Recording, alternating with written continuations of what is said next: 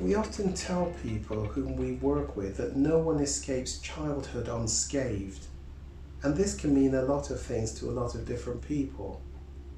As a general rule, however, it simply refers to the fact that everyone has some bumps and bruises along the way as we work towards becoming emotionally, physically, and spiritually healthy. Some individuals may have experienced severe emotional, physical, sexual, or spiritual trauma whilst in their early childhood development. We will have done, hopefully, some history taking so as to identify the childhood issues, the childhood traumas that have affected you. We know shame gets set up in childhood. Whether or not you go on to have sex addiction, porn addiction, love addiction issues, shame gets set up for most of us in childhood. And these factors can greatly contribute to an individual developing an addiction.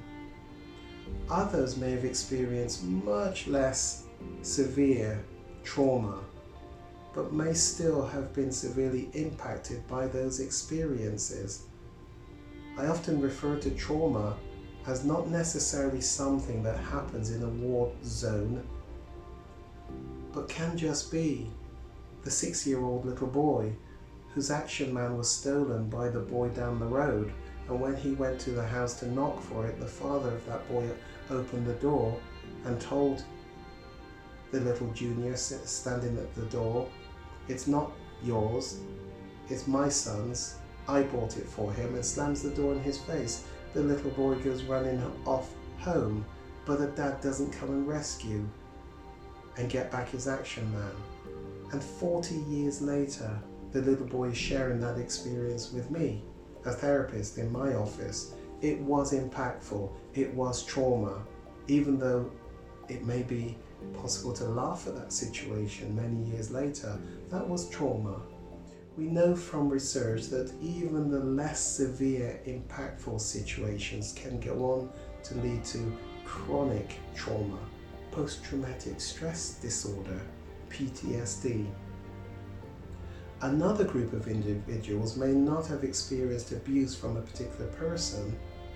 However, just the experience of living life with the stresses, even small levels of stresses, small levels of tension, can affect that individual's brain quite profoundly, so that they do go on to develop shame, unhealthy shame. Un- unhealthy shame is also called toxic shame. No matter what the source of shame, all individuals must work through it if they are going to achieve the growth that they are capable of achieving. And this assignment, this homework, is there to facilitate, firstly, identifying and recognizing what is this thing called shame, and then the journey of working through shame. Shame is a really, really big component of sex, love, porn addiction. Please don't underestimate the size of this particular piece of work and its likely impact in your life. Remember, shame plus narcissism equals sex addiction. And so I would like you please to do this homework again. I will give you the document so you can see the homework for yourself. Let me just read what, what it is you will be doing. Question one, identify at least five positive messages that you were sent as a child by caregivers, the people that looked after you. It could be a mum or dad, but it could also be if you were fostered, if you were adopted, those that looked after you. It could be teachers. It could be various other relatives that you lived with in your early developing years. Teachers, significant others, peer group members, leaders. So you're identifying at least five positive messages that you were given by those in authority, in a power situation, in a situation of significance in your life, write down those five positive messages. Number two, identify at least five negative messages that you were sent, that you were given, that you experienced as a child from those different individuals, caregivers, people in a place of influence, authority over you. Number three, identify three significant shaming experiences from your life that have had a significant impact on you. Number four, how have those experiences impacted you? Number five, what impact have those experiences had on this addiction, in fact on developing the addiction, on keeping the addiction in place? You're going to see these are going to be quite probing, quite challenging. You'll need to spend some time reflecting. Remember what I've always said? The hardest part of this work is what you do outside of the sessions, and it's called reflecting.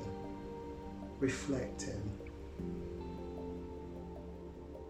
Number six, please describe how you have felt shame as a result of your addiction.